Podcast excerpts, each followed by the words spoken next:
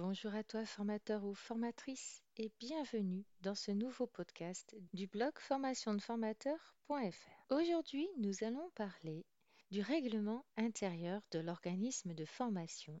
Donc aujourd'hui, je vais t'expliquer pourquoi avoir un règlement intérieur, quand tu dois le faire, à qui il s'adresse, ce qu'il contient, quand tu dois le remettre et, et, à la fin, je t'expliquerai comment trouver un modèle de règlement intérieur.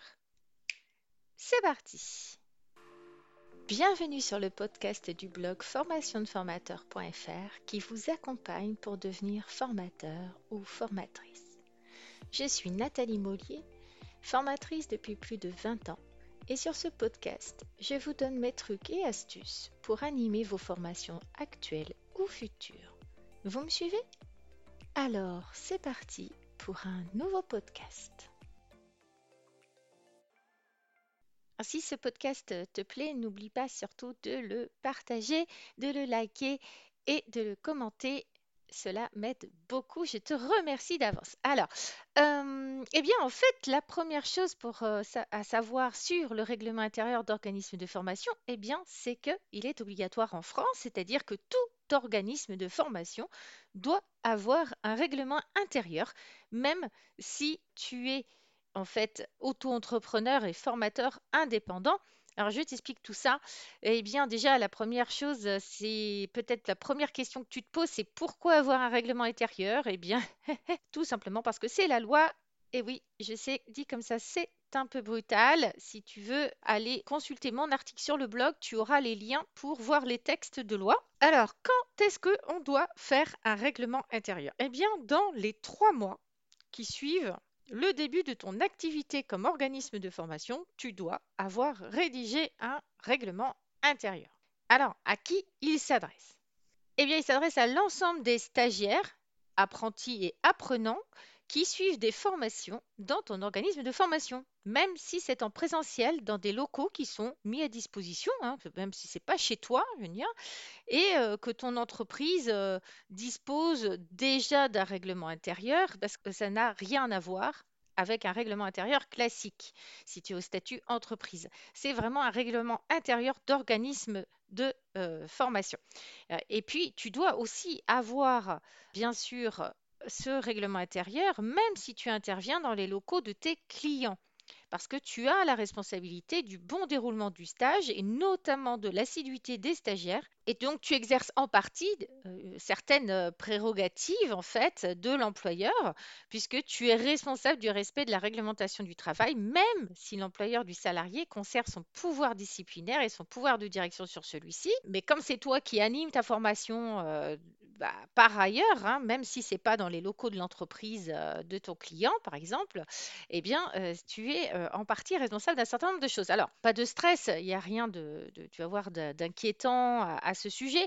On va voir maintenant qu'est-ce qui doit contenir ce règlement intérieur. Alors, c'est un document écrit, bien sûr, qui va fixer en fait les principales mesures applicables en matière de santé et de sécurité dans ton établissement, même si tu reçois personne à l'intérieur.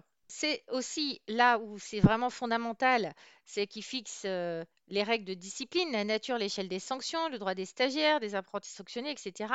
Les modalités de représentation des stagiaires et des apprentis. Alors, tu vas voir que c'est un, petit peu, euh, ça peut te paraître un petit peu bizarre dit comme ça, mais lorsque la formation, en fait, elle va se dérouler dans une entreprise ou un établissement qui est déjà doté d'un règlement intérieur pour, euh, pour ses salariés, hein, eh bien, euh, les mesures d'hygiène et de sécurité applicables à tes stagiaires et aux, apprentis, éventuellement si tu en as, euh, sont celles du règlement de l'entreprise ou de l'établissement. C'est-à-dire si c'est tu es en sous-traitance pour une école, dans une école dans un CFA, ou tu es en sous-traitance ou tu es en sous-traitance pardon, dans un organisme de formation, eh bien c'est leur règlement intérieur qui va s'appliquer sur les mesures d'hygiène et de sécurité qui sont applicables du coup à tout le monde, toi y compris. Moi, je vais te conseiller un certain nombre d'éléments à inclure dans ton règlement intérieur d'organisme de formation pour que bah, tu, sois, tu sois en règle. Il faut savoir que ce règlement intérieur, nous allons ensuite voir comment tu, ce que tu en fais, ou si tu dois l'afficher, si tu dois l'envoyer, etc. Mais les éléments que je te conseille d'inclure dans ton règlement intérieur, ils sont les suivants. Un, c'est la présentation de ton organisme de formation et de tes missions.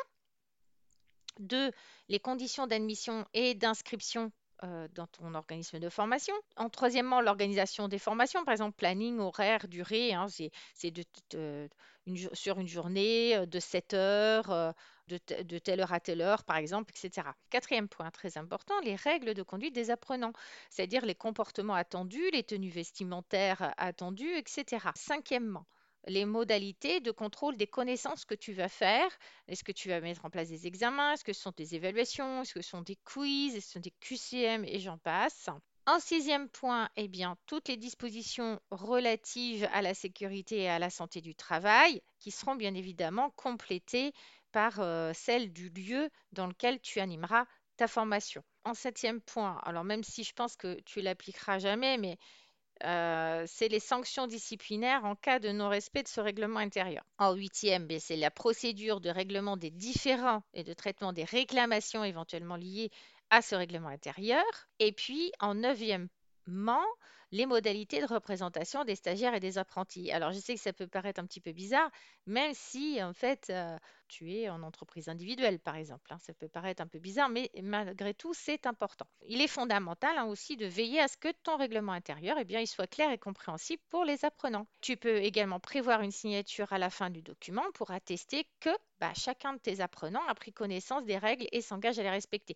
Ça veut dire qu'à ce moment-là, tu devras en éditer un exemplaire à chaque fois et euh, le remettre physiquement lors de l'animation de ta formation, mais ça peut être aussi euh, quelque chose que tu joins à ta convocation de formation. Alors, tu vas me dire, euh, mais oui, mais moi, j'ai un organisme de formation, mais j'anime des formations en distanciel.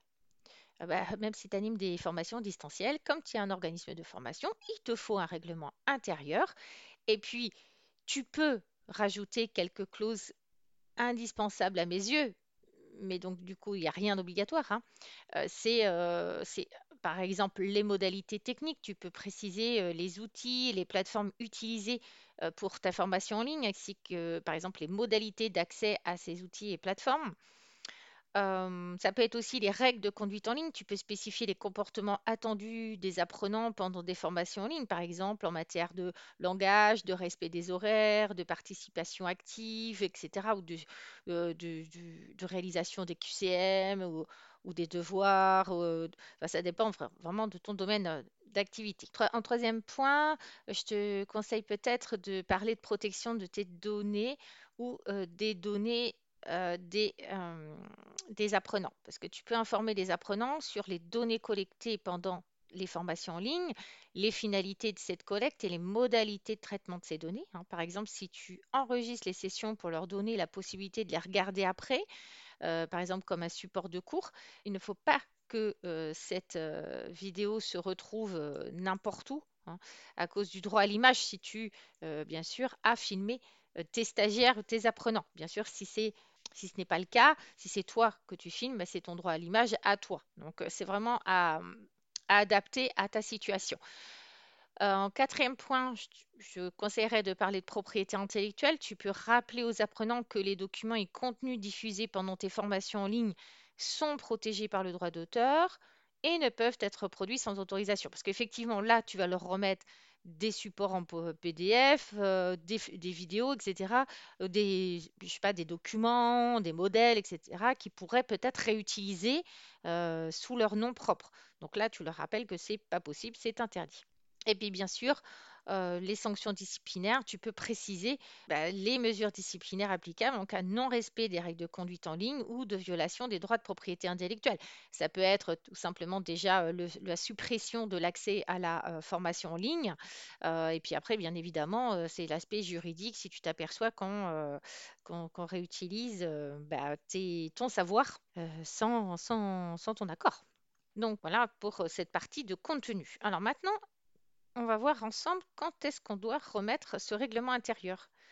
Eh bien, normalement, il doit être remis à chaque stagiaire ou apprenti ou apprenant hein, avant son inscription définitive et euh, tout règlement de frais, donc avec les documents suivants que tu, euh, normalement, fournis toi en tant qu'organisme de formation, sauf lorsque tu es sous-traitant, parce que ça peut être euh, l'organisme de formation qui fait appel à tes services qui l'a fait.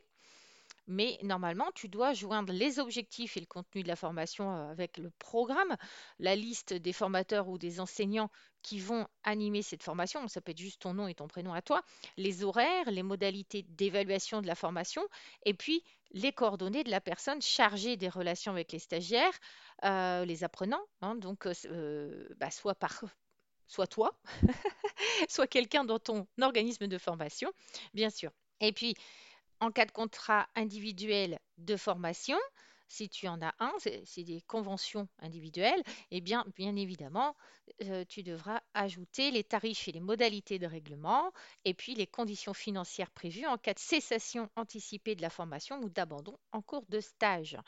Alors, j'ai essayé d'être euh, succincte et euh, efficace dans ce podcast, mais si tu as besoin de plus d'informations, eh sache que euh, tu peux aller consulter l'article euh, sur mon blog, parce que dans cet article, je te mets un lien euh, pour accéder à un modèle type fourni par l'État que tu pourras télécharger via cet article. Et puis, si tu as envie d'aller plus loin, bien sûr, je te mets dans cet article tout à la fin tous les articles de loi du Code du travail, en fait, qui t'expliquent bien, les contenus de ce règlement intérieur spécifique aux organismes de formation. Et donc, certains euh, qui m'écoutent, euh, peut-être toi d'ailleurs, euh, tu te demandes, mais qu'est-ce qui va se passer si je l'ai, si pas ce règlement intérieur? Pour l'instant, moi, j'ai rien trouvé qui soit vraiment sanctionnant pour toi, organisme de formation, mais n'oublie pas quand même que ce règlement intérieur peut être exigé par un stagiaire, par un apprenant. Euh, s'il y a un problème, forcément, tu as un incident, euh, ben, il peut être exigé euh, pour vérifier que tu avais bien rédigé ce règlement intérieur. Et puis, si tu demandes des certifications comme Calliope, eh bien, il te sera certainement demandé. Alors, de ton côté, est-ce que tu as déjà mis en place un règlement intérieur? Est-ce que tu aurais d'autres conseils à donner à euh, mes auditeurs et mes lecteurs? Eh bien, si oui, n'hésite pas à partager ton expérience dans les commentaires du podcast ou sur mon blog. Je te remercie et je te souhaite une belle continuation. À très vite pour un autre podcast. Merci de m'avoir écouté. En complément de ce podcast, j'ai écrit un article détaillé sur ce sujet que je vous invite à lire sur mon blog formationdeformateur.fr. Encore merci pour votre attention. Je vous dis à bientôt pour un prochain podcast du blog formationdeformateur.fr. En attendant, n'hésitez pas à vous rendre sur le blog pour consulter les derniers articles et pourquoi pas vous abonner pour ne rien rater. Et si vous avez aimé ce podcast, vous pouvez me laisser un avis et une note. À très vite